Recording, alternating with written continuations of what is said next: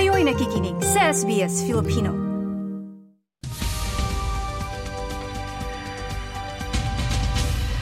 Magandang umaga, Daniel. Kamusta naman dyan sa Canberra?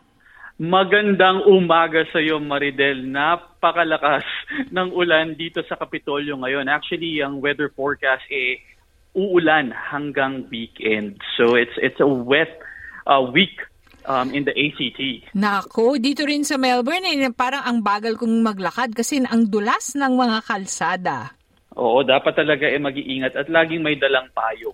Eh, di ba yung parang tinago mo na yung mga gear mo na para sa tag-ulan ay kailangan mo uling uh, ilabas at hanapin. Oo, tama yun. Ayan, at uh, sa pagkakataong ito, may natatanging mga hacker. An- tama ba? Oo, tama. Tama, tama naman. Pero ito yung mga legitimate hacker, no? At uh, may approval naman sila para gamitin yung data. Ayan, so GovHub GovHack 2023. Mga Pinoy IT professionals ang nagwagi. Tama yon Maridel. Proud to be Pinoy.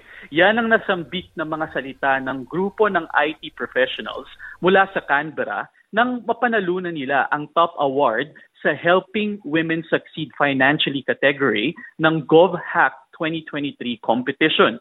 Nagwagi ang entry ni na Ryan Makalandag, Reg Makalandag, Brian Pajarito, Ahira Martin at Louis Abasta, mga miyembro ng Filipino Tech Community Canberra na closing the data gap. Naglalayo ng proyekto nila na i-review at punan ang kakulangan ng government data sa diversity information para i-improve ang financial outcomes ng mga kababaihan at bumuo ng isang accessible multi-government self-service portal for women. Ang GovHack ay taunang open government data competition na naglalayo na mapabuti ang serbisyo ng gobyerno at isolve ang ilan sa mga social, economic at environmental challenges gamit ang open data ng gobyerno. Kaya legit sila, Maridel. ginanap, ginanap ang awards presentation sa Brisbane, Queensland noong ikalabing walo ng Nobyembre. Ayan. Kasi pag sinabi mong hacker, di ba parang negatibo agad. Pero ito yung magandang hack, ika nga. At pwede mo rin namang sabihin mga iba't ibang pamamaraan na para mapadali o mapaayos ang, o mapabuti ang buhay, hindi ba? Oo, tama. Maraming categories yung GovHack um, competition, Maridel. No? At itong um, category na sinalihan ng grupo um, nila Ryan at Reg ay uh, na miyembro ng Filipino Tech Community Canberra ay yung uh, category para sa uh, you know helping women na mag-succeed financially at ito ay sponsored ng Australian Taxation Office.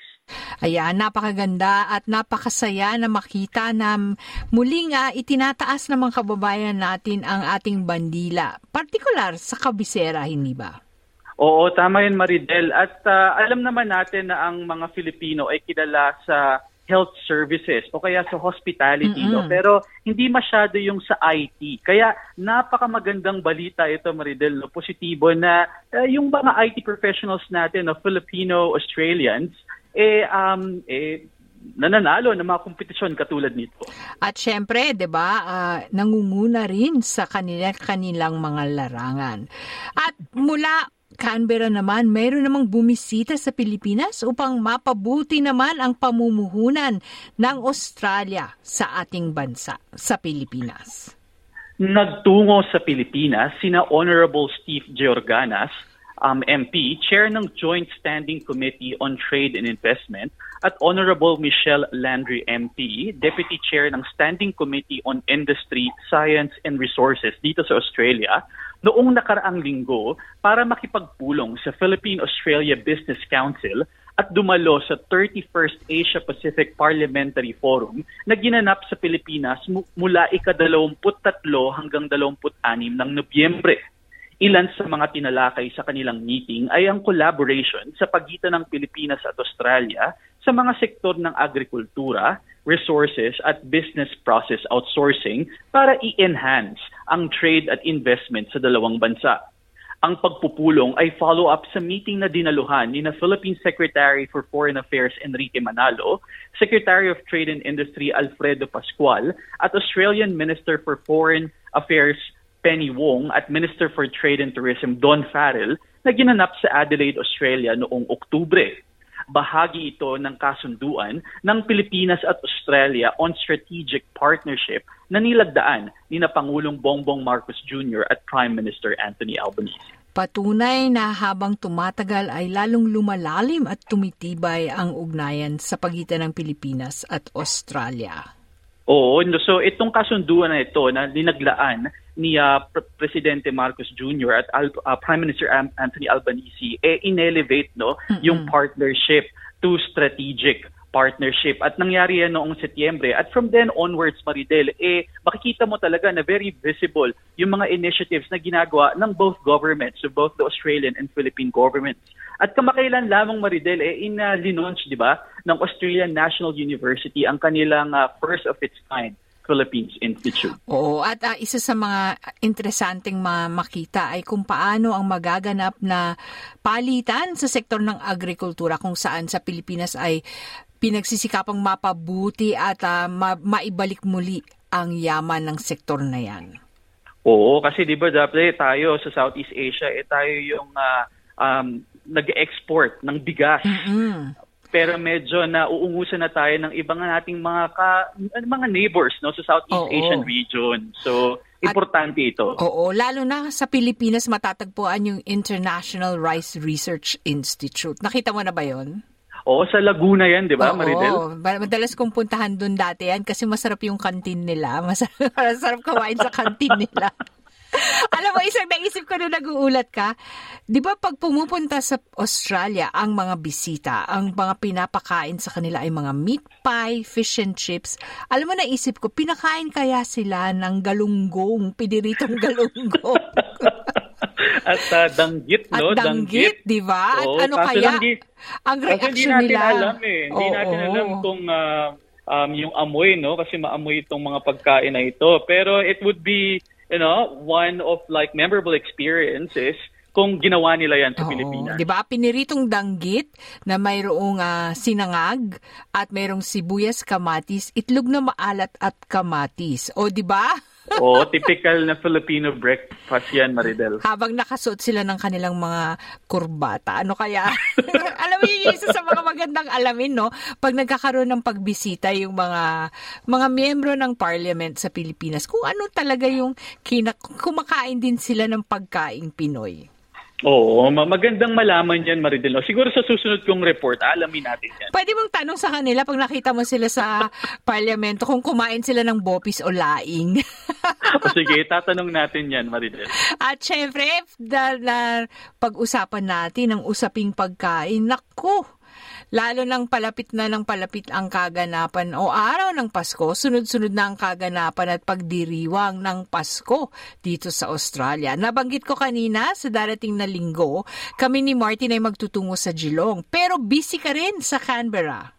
Oo, so apat na tulog na lang Maridel at muli nang idaraos ang taunang Pasko sa Canberra event sa Philippine Embassy Ground sa ACT sa darating na ikatatlo ng Disyembre, yan eh, ngayong linggo na, mula alas 10 hanggang alas 4 ng hapon.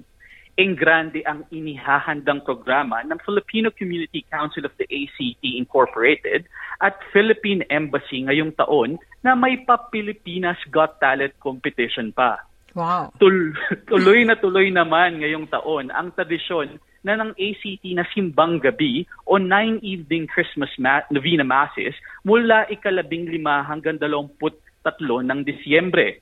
Gaganapin ang misa sa St. Peter Chanel's Church sa Yarralumla at 7 p.m.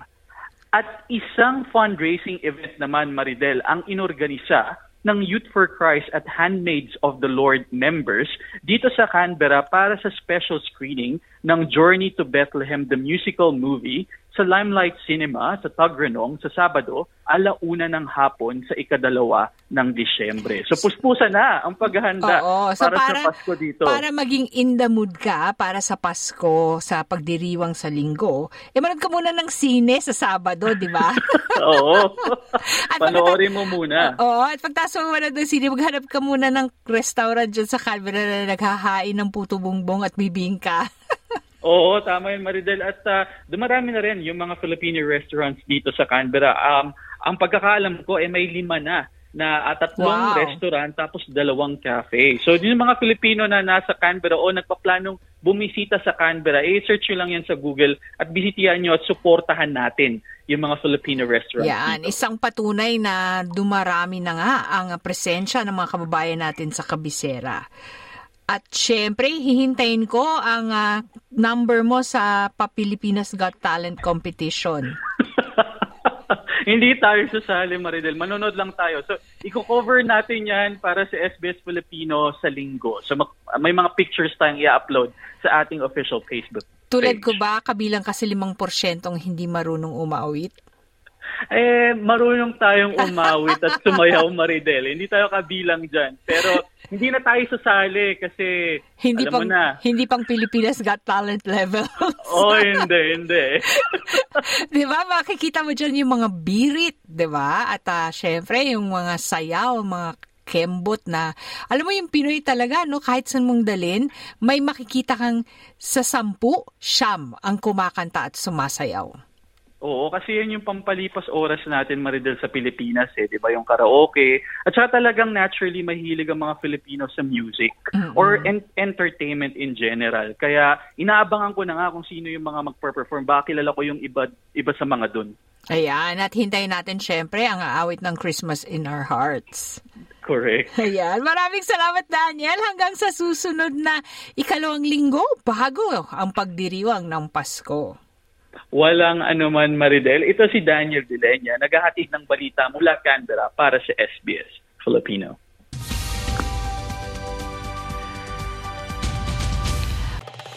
Nice yung bang makinig na iba pang kwento na tulad ito? Makinig sa Apple Podcast, Google Podcast, Spotify o sa iba pang podcast apps.